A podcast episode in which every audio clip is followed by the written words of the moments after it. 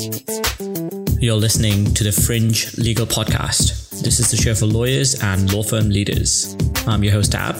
In each episode, I talk with technologists, key players, and experts to help you navigate the changing landscape that is the legal profession.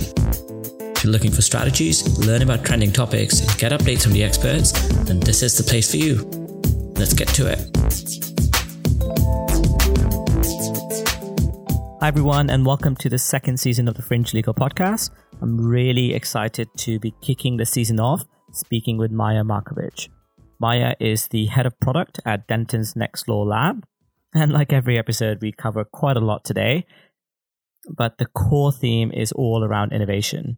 And the three broad categories we dig into are number one, the three pillars of Next Law Labs and how innovation can actually help to take the robot out of the lawyer.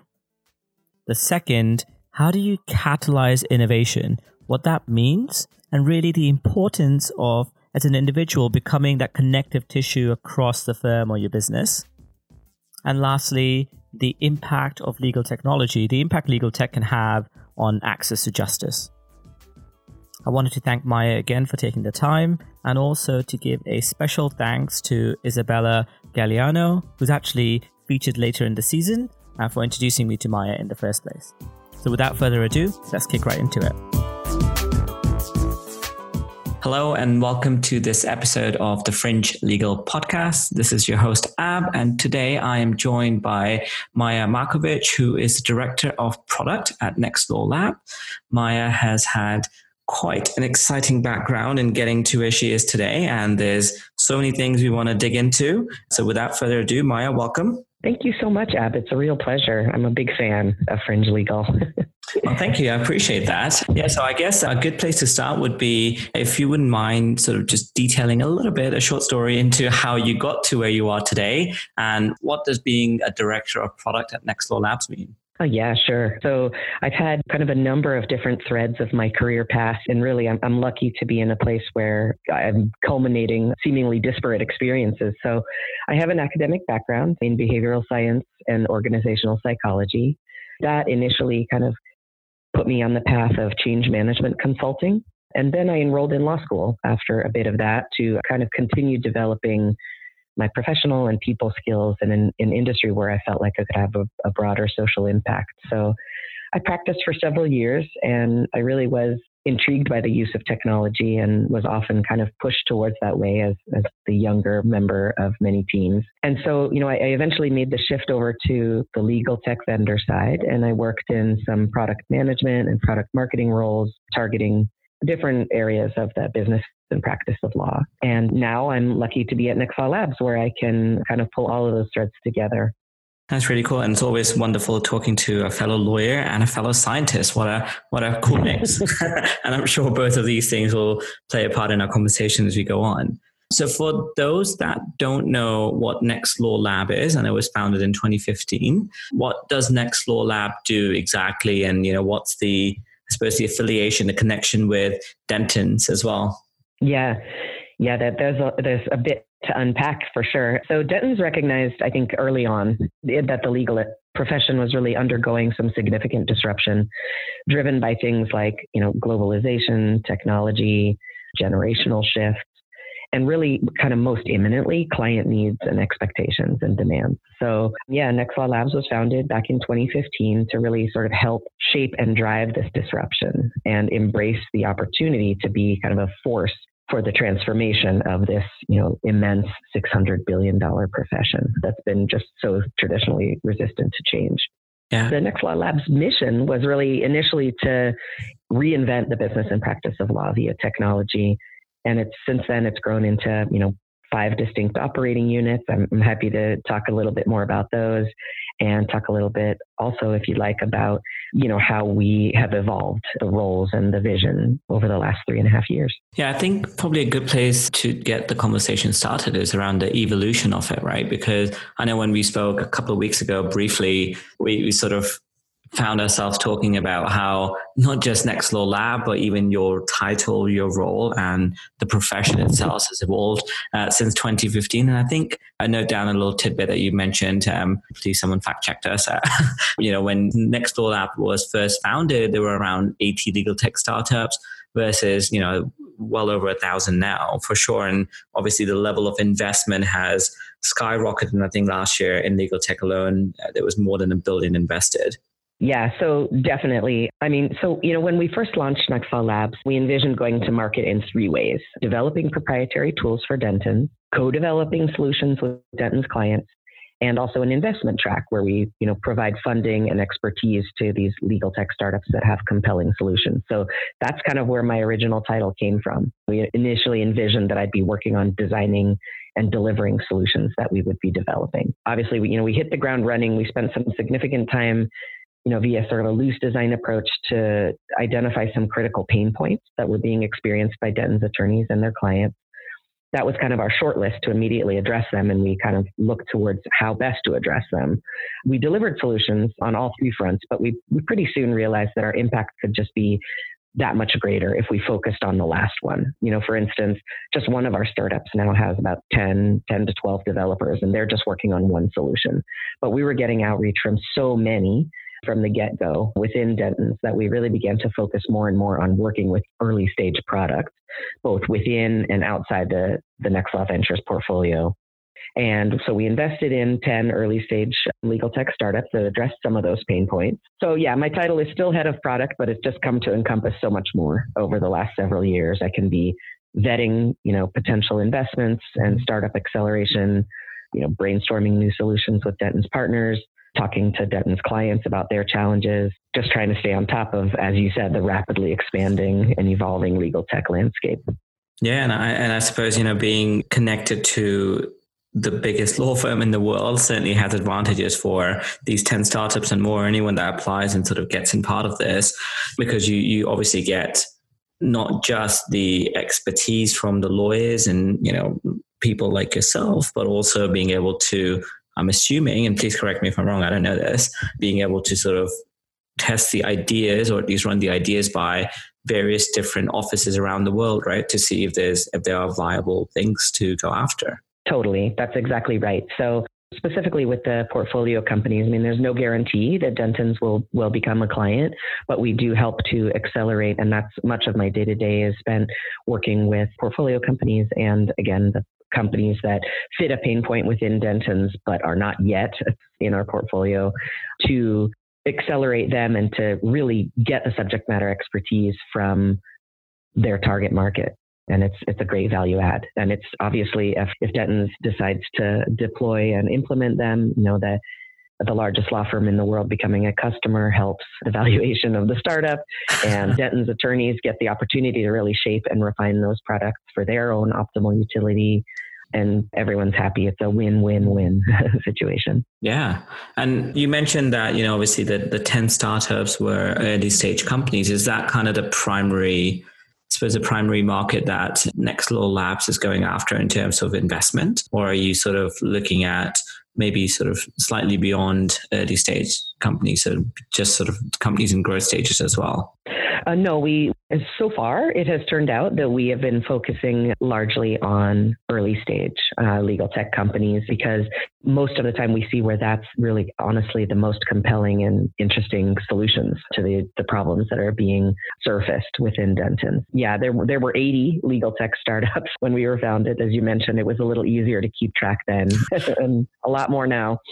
Yeah. So does that mean that you're getting a lot of applications, a lot of a lot of interest, right? I, I, imagine as the not just the number of startups grows, but also the amount of money that's available for startups through not just you guys but others. Does that does that have a big impact yeah. on the applications as well? Oh, I, I would say so. I mean, our, our pipeline has been steady since launching. We ourselves have received over 300 pitches from 30 plus countries. And yeah, with, with that, actually, it's very cool because within that critical mass of data, we've, we've recently been diving into it and seeing what kind of trends and data points we can pull out and extrapolate to the larger legal tech marketplace. Awesome. Well, I'm sure when you do re- release that report, uh, it'll be an interesting read, no doubt. So, yeah, I certainly look forward to reading it. So you said there were three tracks, right? So there was the investment arm, which we were just talking about. The other was co-developing, and then the last one was building products as well. And you mentioned, you know, the one of the reasons that sort of Denton saw this opportunity and Nextlaw Labs saw this opportunity was around sort of disruption and the globalization of technology and so on. And a thing that gets thrown about quite a lot is around how technology is linked to innovation in some way. As someone who practiced as well, what do you think is driving the disruption? And you know, what's your thoughts? I suppose a leading question. What are your thoughts on innovation?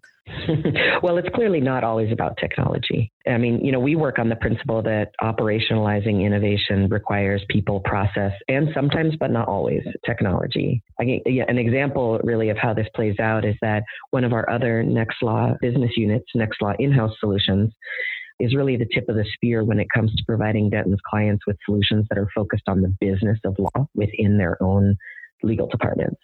So many customers really need help with things like strategic planning, modernizing their legal departments, better managing their outside firms or their procurement process or talent management. You know, they've, they've got issues across the board that aren't legal services related and may or may not require technology to improve or solve.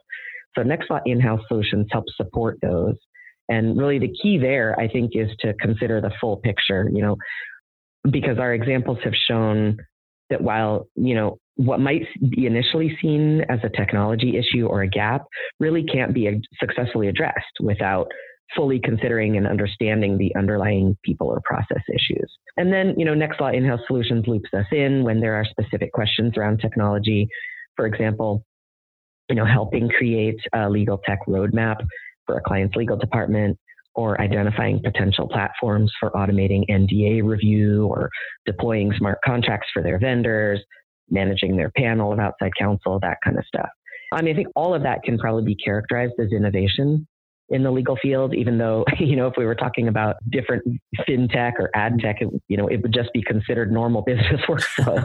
but as we know, you know, the legal industry has lagged behind most other industries with the adoption of technology and finding new ways to do things. Yeah, and I, think I, think it's all right. I think those innovation often gets lumped in alongside a whole slew of things going on in a law firm, and it's sometimes important to actually have a holistic view of things and say, look, yes, we might need to innovate, and yes, we might need to bring in technology to assist with certain things and certain processes, but it needs to be something that's considered in light of okay, do we actually understand what problem it is that we're trying to solve right? What are we actually trying to do? Is this something that's maybe a people issue or a process issue rather than an efficiency issue or something along those lines where technology obviously has a greater level of impact than otherwise? Oh, yes. I was just smiling because I was thinking of Margaret Hagan's research into kind of how law firms kind of attempt to innovate and some some of the struggles that they have in kind of embedding it. And it is and one of them is they jump to the first good idea. Um, and they don't really take and i totally understand as a former lawyer i and you know as a psychologist i understand all of those impetus. But you know at the same time taking a step back and kind of allowing more ideas to flow always it's never a waste of time certainly That, that's so right. And I think it, you know, I think you mentioned it, you know, it comes to sort of people process and then sometimes technology. And I think it's an important thing that, especially in the law firm environment, it's really what you're trying to do is make it easier for the end user. And oftentimes when we talk about that, it's about, you know, the lawyers, but really it could be any knowledge worker.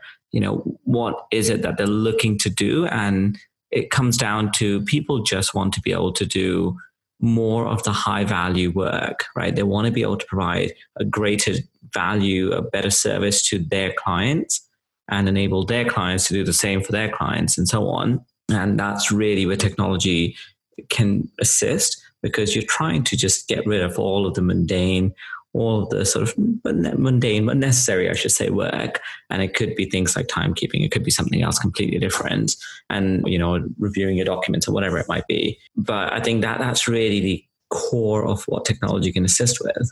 Oh yeah, I mean, I, I, completely agree with that. There's, you know, there's a lot of hype, obviously, around the robots for coming out for all our jobs, And on the other end of the spectrum, lawyers are really prone to this kind of professional exceptionalism. They're so specialized and their work is so bespoke that really no technology could ever replace them. I actually think both extremes have at least a grain of truth to them. I don't think there's any debate that the practice of law often includes this layer, you know, of high frequency repetitive tasks. Those are the tasks that often lead to burnout, you know, and so they're going to be increasingly automated by technology. But, you know, so much of what lawyers do involves these high level people skills that really can never be automated. We really believe that innovation can take the robot out of the lawyer yeah. by kind of identifying and minimizing those repetitive tasks and designing better, more intuitive workflows that are going to free them up. I mean, at its core, lawyering is, is creative problem solving. It requires a solid foundation of knowledge. You know, you need to know about process, players, and issues to be addressed. None of that can be entirely automated. Of course, it can be streamlined, you know, or refined. But today, a lot of that busy work that doesn't significantly improve the quality of those legal services can can really be relegated to technology and and as we've seen by the explosion of the legal tech landscape there's more every day and i i really truly believe that lawyers you know if they embrace it and they are you know actually uniquely positioned to drive innovation they're going to be able to focus on this higher value work strategic and creative thinking and these issues you know that demand insight and emotional intelligence. And I think tech will play a huge part, you know, in this transformation and give lawyers more control over and, and more satisfaction in their work, not less. I think it's an unprecedented opportunity. I'm optimistic. and I think rightly so, right? And I, I, love the phrase taking the robot out of the lawyer because I think that's so apt. And I think I know you've written about this in the past around sort of modernizing the profession. And it's definitely something I agree with, where, you know, essentially law has been really quite static for a long, long time.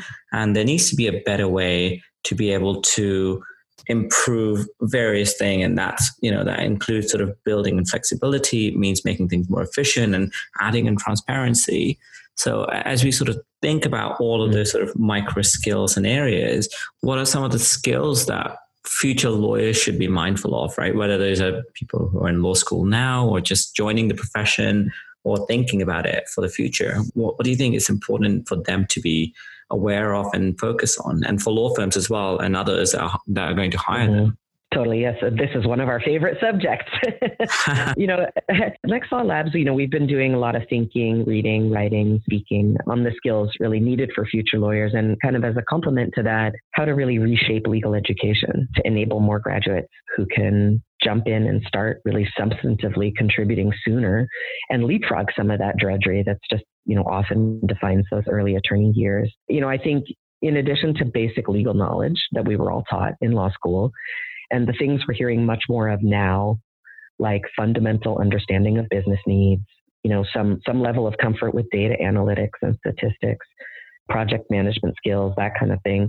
I think there's also this key area of personal effectiveness skills. And it was just so well and nicely laid out on the Legal Executive Institute's Delta model of lawyer competence.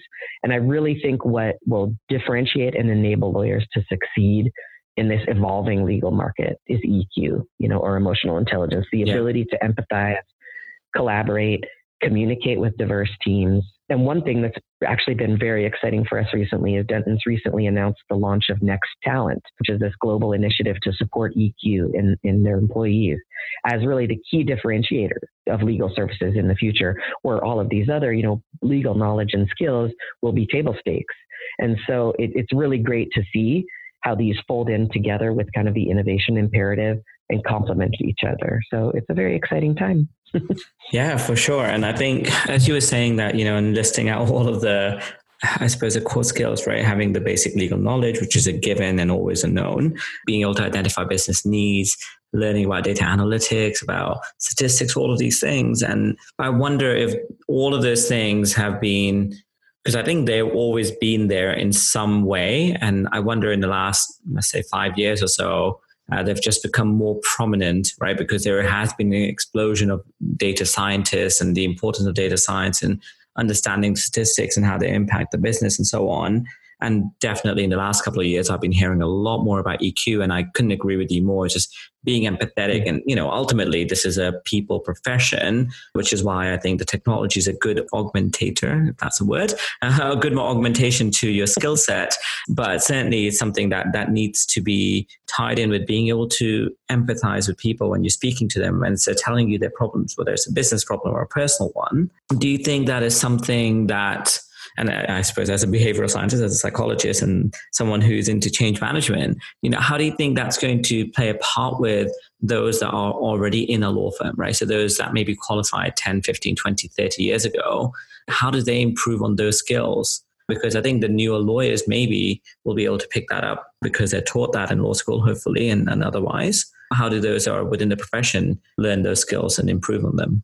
I think that's a great question. And actually, just teeing off of one thing you said towards the end there was that I actually think that as law schools become more focused on kind of these these skills these skill sets that they will actually attract an additional group of people interested in gaining a law degree and not necessarily to use it to practice law but i think that it will attract folks that have perhaps have some of these skills or this bent already so kind of way far upstream. But then for you know the other end of the spectrum for lawyers that are already you know pretty established in their careers i think you know we see you know we Dentons is 10,000 attorneys and we work you know all over the world. And of course there are cultural differences and kind of regional and and within practice and sectors and all of these different kind of components that lead to kind of a greater or lesser degree of comfort level or openness to trying to do things in a in you know augmenting skill sets. I actually, I'm happy to report that in my estimation, there's quite a bit of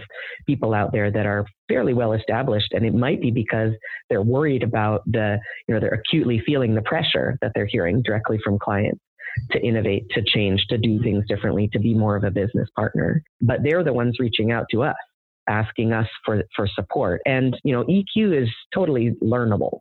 It's not something that's innate. So it's a matter of just, you know, seeking out those opportunities and, and having the time to do it, which obviously as you get further along in your career, it feels like everyone has less and less time, but also it's, you know, it's an imperative. And, and a lot of people that I work with, you know, yeah. recognize that right off the bat.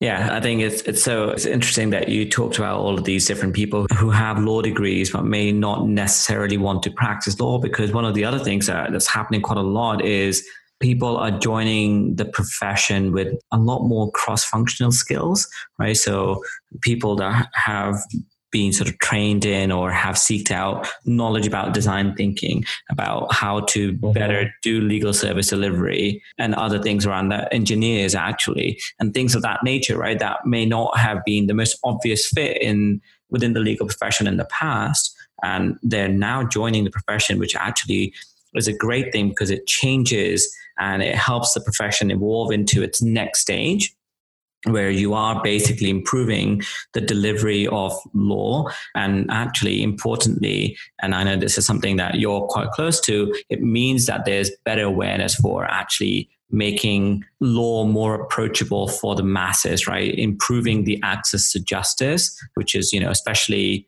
not just for small firms or charities and so on, which I think traditionally has been the role, but even big law is playing a large part in that and really helping to solve big, real human problems. Oh, yeah, sure. I mean, another one of my favorite subjects.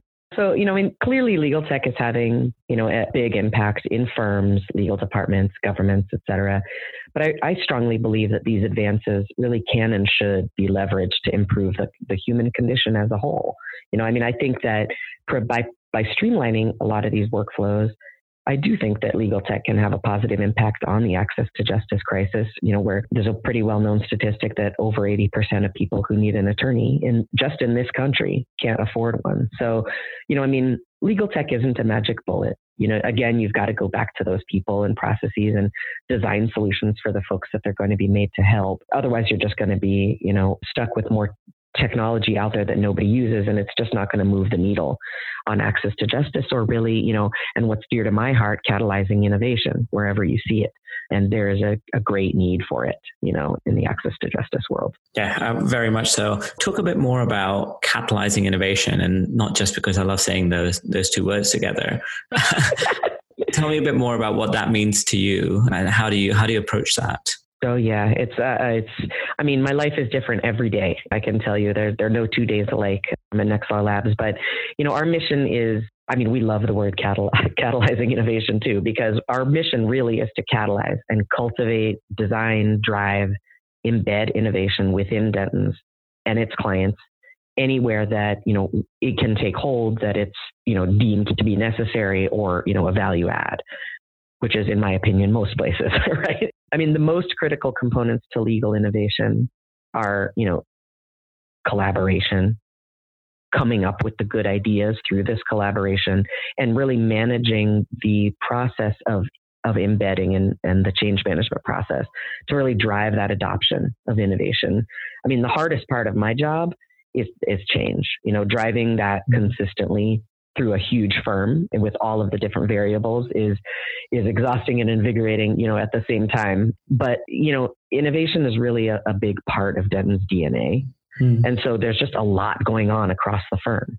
And so a big part of kind of our catalyzing innovation is at Nextlaw Labs is, is connecting those dots and hmm. surfacing the innovative projects that are happening across all these offices all over the world to harness and scale them wherever possible and avoid duplication of effort. So catalyzing innovation can take a lot of different forms, but it's, you know, it's all, we're all kind of striving towards the same end, you know, which is just this ultimately reinventing the, the practice and business of law for the 21st century and beyond. Yeah. And I mean, there's quite a few things to unpack in there actually. But first, I guess, how do you, or how did you specifically train yourself to notice the patterns, right? How did you learn to sort of connect the dots? And I mean, it probably helps that you have data from like 200 offices and 10,000 lawyers, and you're able to see a lot more, maybe a lot more connections. But how did you start learning that skill? And I'm asking that not for just my own sort of selfish reasons, but I think as others in law firms, how do they start seeing these opportunities across their own practices? Well, I mean, you know, we at the very beginning, we spent a lot of time really doing substantive interviews and outreach to pretty much anybody that would talk to us about what their pain points were. And as we've evolved, those same resources, you know, have, have, you know, obviously are familiar with Nextlaw and all of its entities now and kind of the different approaches and solutions that can be leveraged for internally and for their clients and having you know this connective tissue of innovation where you know it's not somebody who just handles innovation over here people are are very much understanding that we're here to support them in their effort.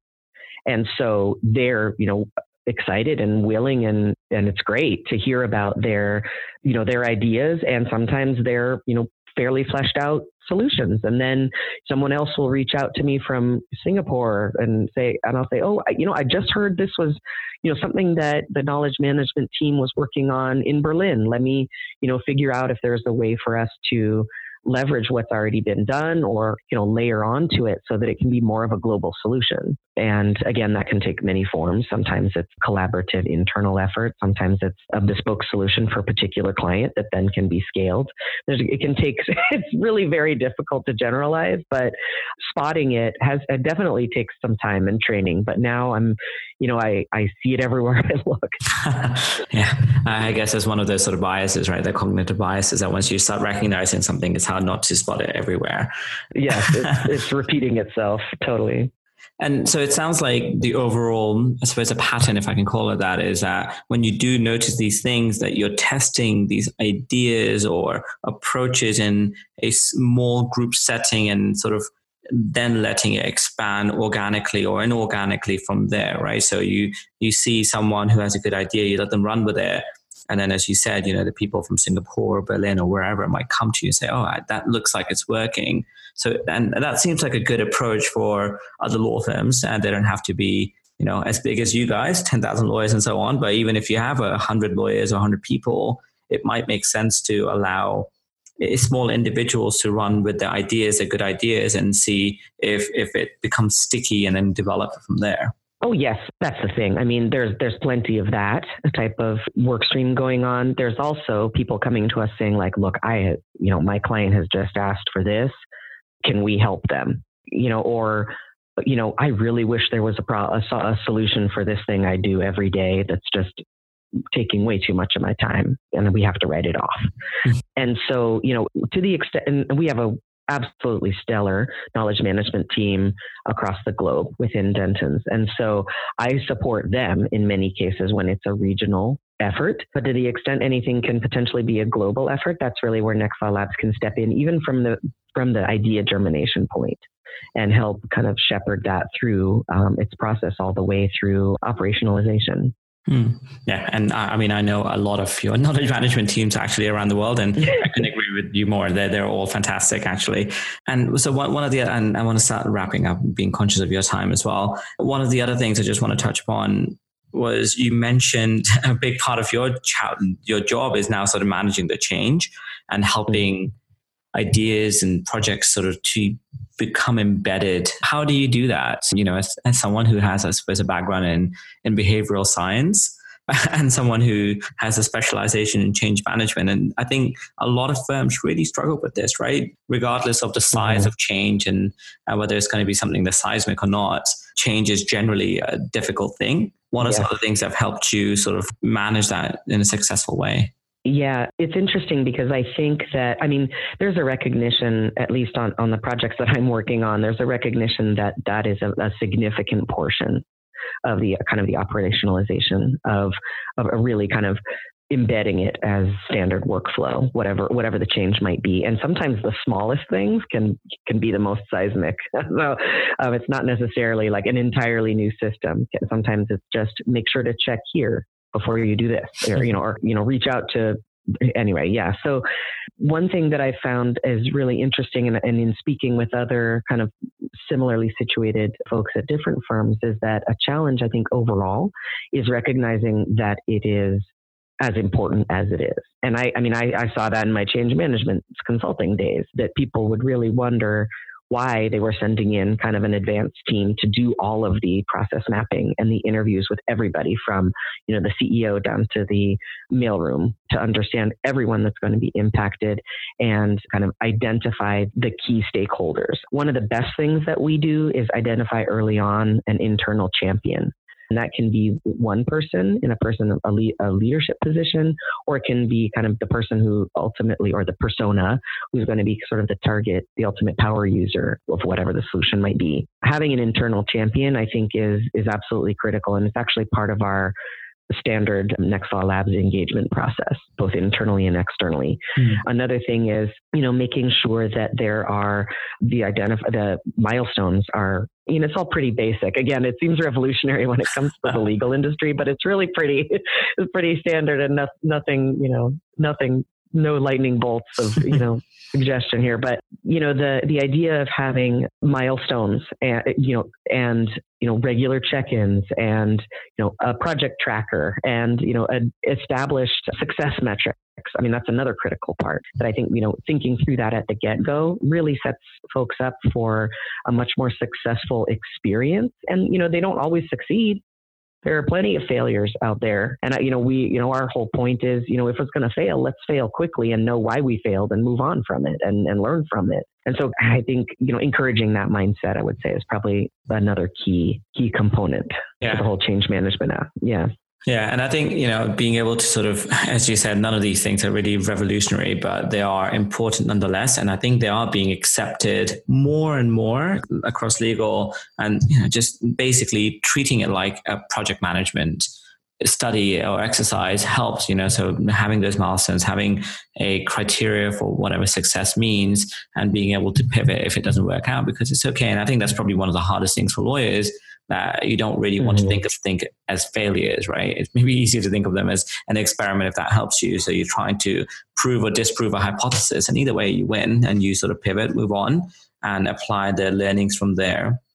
And yeah, I think the, the some of the components that you mentioned, I think they're so important. And sometimes, you know, having that champion and actually I was having a discussion about this earlier today, having those champions or influencers or whatever you want to call them, it's so important regardless of what you're doing. It's so important in managing any change. And often people think that that needs to be top down or bottom up.